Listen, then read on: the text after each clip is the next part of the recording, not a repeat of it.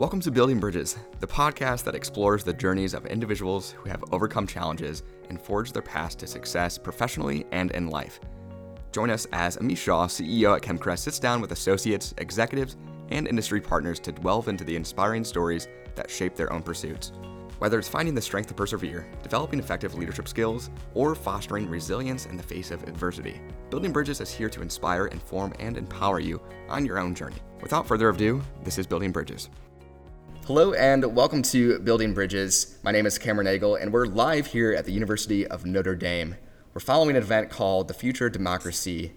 This was hosted by Father Jenkins with participants of Senator Coons and Senator Young.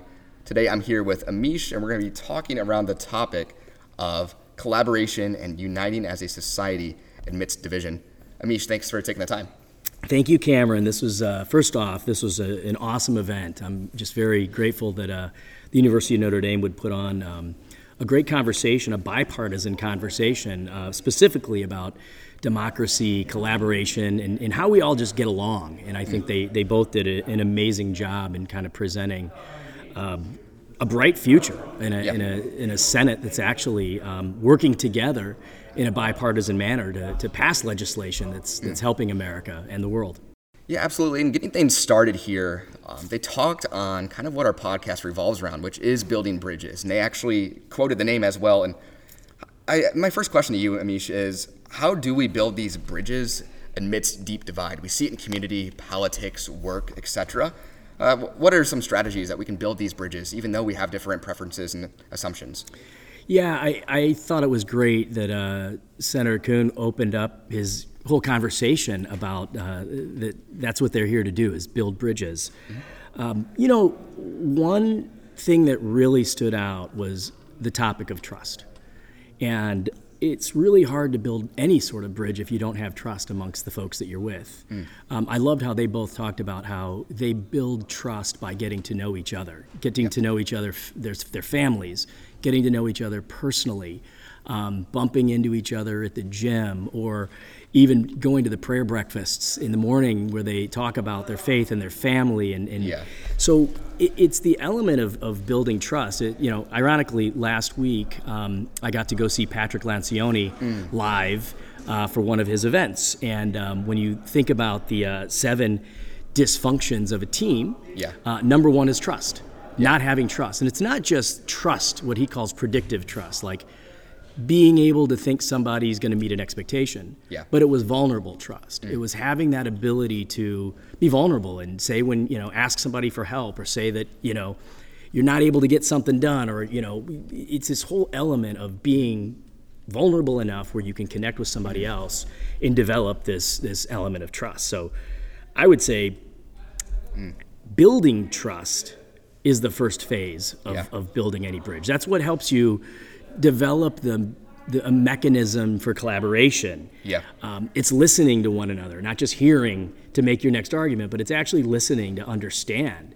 It's finding a common place. They were talking about how they would go about building legislation from a nonpartisan standpoint. And what I thought was interesting is they would get everybody to contribute. Maybe they didn't get everything that they wanted, but at least they followed the rule of order. And by following the rule of order, they would vote on certain things, they would add different amendments, and at the end, not only did everybody get a little bit of what they wanted, but they built trust throughout the process. So usually when you think about politicians, no offense to any, you don't think about trust, right? You just don't. It was really cool to see this other side where two a Democrat and a Republican were talking about how they were able to pass nonpartisan legislation, but number one, it really came down to trust. So I see that also in our business. We want to build bridges, we want to get things done. We've got to have great trust within our leadership team. Absolutely, and that kind of rolls into this next question, and that is on the topic of dysfunction and disconnect, leading to, they talked about it in the house when this happens, nothing moves, and we see it the same thing on a project or in the workplace. If there's dysfunction, disconnect, no unison in our thoughts and collaboration, nothing really gets achieved at the end of the day. In what ways do you see the role of resolutions and alignment taking place to make sure that we can resolve this dysfunction and disconnect that's always going to be there, but to make sure that an agreement does actually happen at the end of the day towards progress Yeah, I think one of the big points was they talked about when individuals had their own individual agenda. Yeah. And so when we want to get things done, we've got to put the greater good above everything else. Yeah. So it's focusing on the objective. It's focusing on the outcome. It's not focusing on us individually. Yeah. I think that was one of my biggest takeaways from what they said, and I totally believe in it. It's, Senator Young talked about virtues, following your values and your virtues, and using virtues such as self-restraint. Yeah. And sometimes that's hard because, it's not easy because you've got a point to make and you want to be heard and maybe you want to look some way in front of your boss or whoever it might be. But it's using that self-restraint and not just fighting to fight, but actually, again, learning to listen, learning to understand, learning to collaborate, and putting that greater good. I think if we had more politicians and we had more people in business that were focused on the outcome and the results versus themselves, I think we'd be a lot further along. Yeah, and to the listeners out there, the setup of today's session was a fireside chat panel, and then they also concluded with two students and asking questions. And Amish, the question on loneliness at the end, actually popped up from one of the students, and how do we solve this epidemic that is taking place right now that is continuing to rise? And Senator Coons kind of dove into the fact of being intentional with relationships and our behavior, making sure we're getting involved, valuing things. How do we value relationships over valuing things? And then also Senator Young brought up the fact of his daughter being intentional with learning the names of their neighbors. In terms of that, where do you see the role of being intentional with our relationships and where we put our time and effort to kind of reduce the loneliness, which is actually dividing bridges? It's not building bridges. It's the opposite. Yeah, I was actually surprised to hear that the Surgeon General had made an announcement that loneliness is almost to the proportion of being an epidemic. Yeah, there's so much loneliness in the world, but in the United States. And you think about how that all happened, and I love the stories that they were sharing because it resonated with me. When I was a kid, literally, you'd come home from school and you wouldn't come home until sundown. You'd run around in the woods, you'd hang out with your friends, you'd be on bicycles. Our neighborhoods were very interconnected. Yeah. We weren't overscheduled. Like I look at my kids, they've got music in the morning, they got sports at night, they've got activities. We are an outlook family, right? Yeah.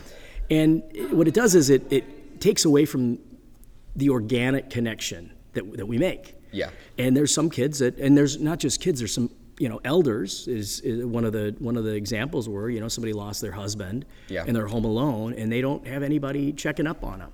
Mm. And, Senator Young had shared that he'd asked his daughter, who's a very outgoing, 8th grade girl, to just go knock on the door and make conversation. Yeah. So I think part of it is, yes, cities and communities have gotten broader and wider. You don't have as many neighbors. This whole element of safety, you don't let your kids just go run around in the neighborhoods anymore. Yeah. It's caused an issue. Of course, social media. People feel connected digitally, but they're not connecting. Like they're not physically out, rolling in the dirt and doing the things that we used to do. So how do we fix this element of loneliness, And you hit on a few of these. It's, one little thing is just recognizing everybody as people. Yeah. Whether it's the person at Subway when you're getting your sandwich, learning their name, understanding who they are, or it's people that you run into, you can make this element of connection. Yeah. It's also just understanding there's a lot of people that don't have a lot of people out there. So it's back in the day, you'd know all your neighbors, I'd ask people in the audience, do you know all your neighbors? Do you reach out to your neighbors? Are you there for them? This isn't something that Congress can legislate, right? This is a human factor. Yeah. I thought another stat was interesting is they use this statistic that bowling league participation has gone down.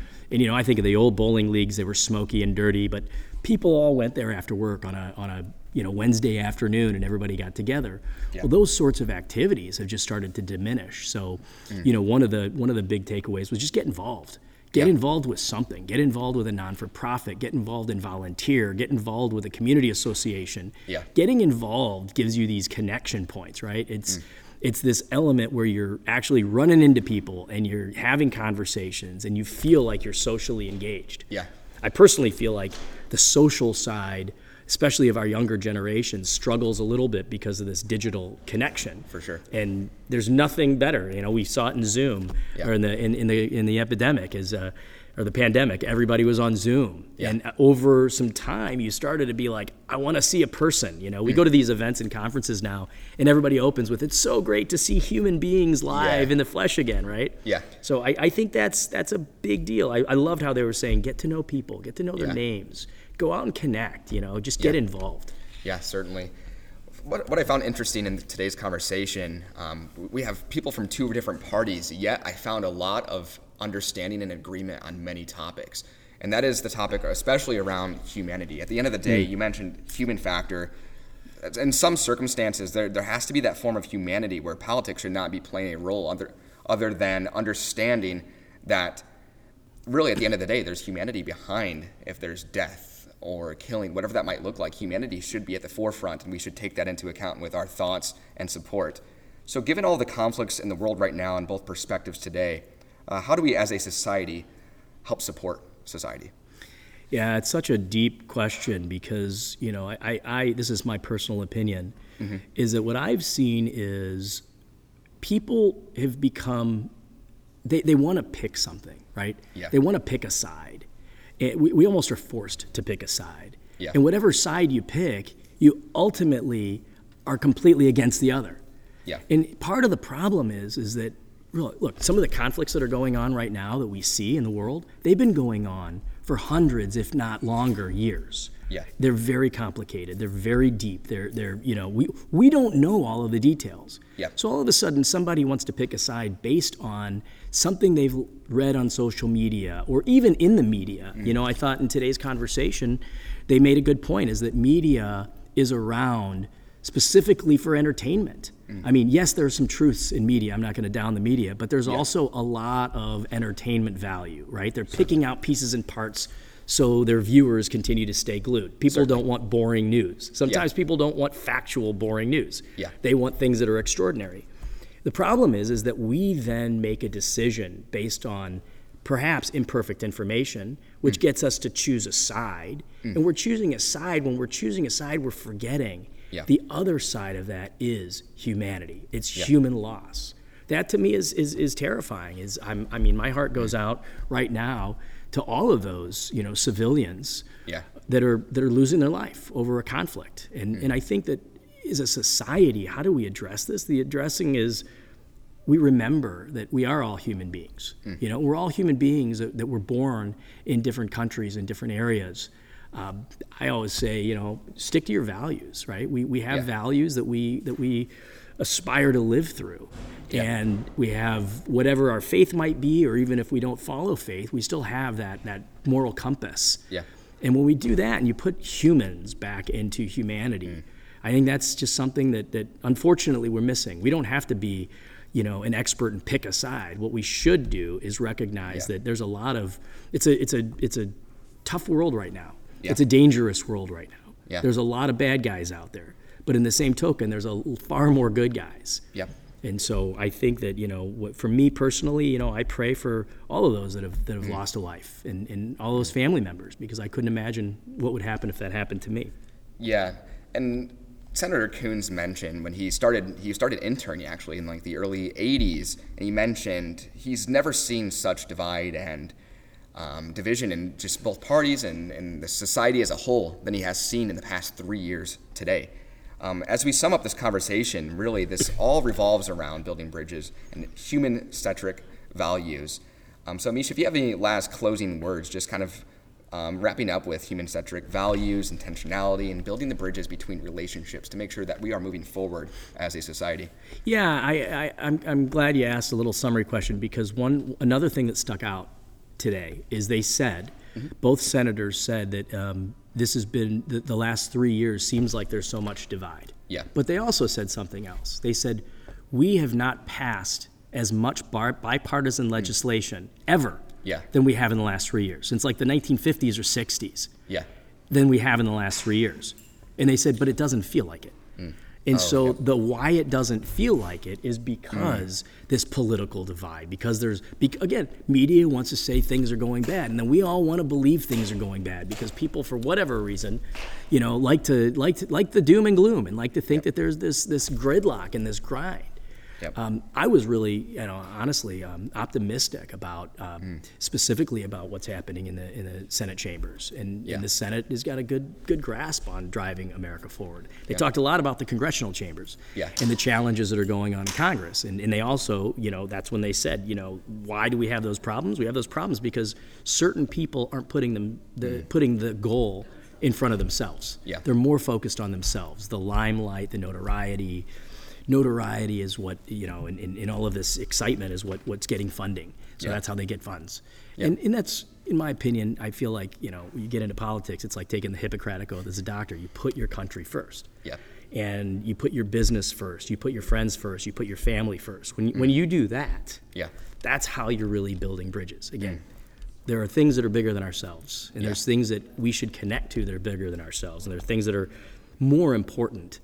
Of course, we've got to take care of ourselves. We've got to take care of our family. We've got to take care of our community. We've got to put our ego to the side a little bit. And I think that's, at the end of the day, I feel like we actually do a good job of building bridges. Yeah. Sometimes we want to talk about everything that's wrong. I loved how there's a lot of things right, believe it or not, that are going on in politics. Yeah. People listening to this might not believe it, but look it up. There's been more bipartisan bills. The biggest infrastructure bill I think that's been passed since the 60s has just gone on. The new CHIPS Act that's going to ignite, chip production in the state of Indiana. There's a lot of really good things that are going on. So sometimes you start to believe what you hear versus understanding that I still think there's more goodness going on in the world right now than bad. Yeah. Within organizations, within our country, even within the world. Yeah. Well, Amish, thank you so much for taking the time, and to the listeners out there, thank you for tuning in to kind of this unconventional recording that we decided to do live here at the university. And just summing this all up, it's a matter of putting people first that moves society forward. So thank you guys again for tuning in this week, and make sure to stay tuned for our next episode. Hey, thank you for listening to this episode of Building Bridges. If you would, leave a review on whatever platform you're listening on. Also, make sure to click the link in this description to keep up to date with future guests.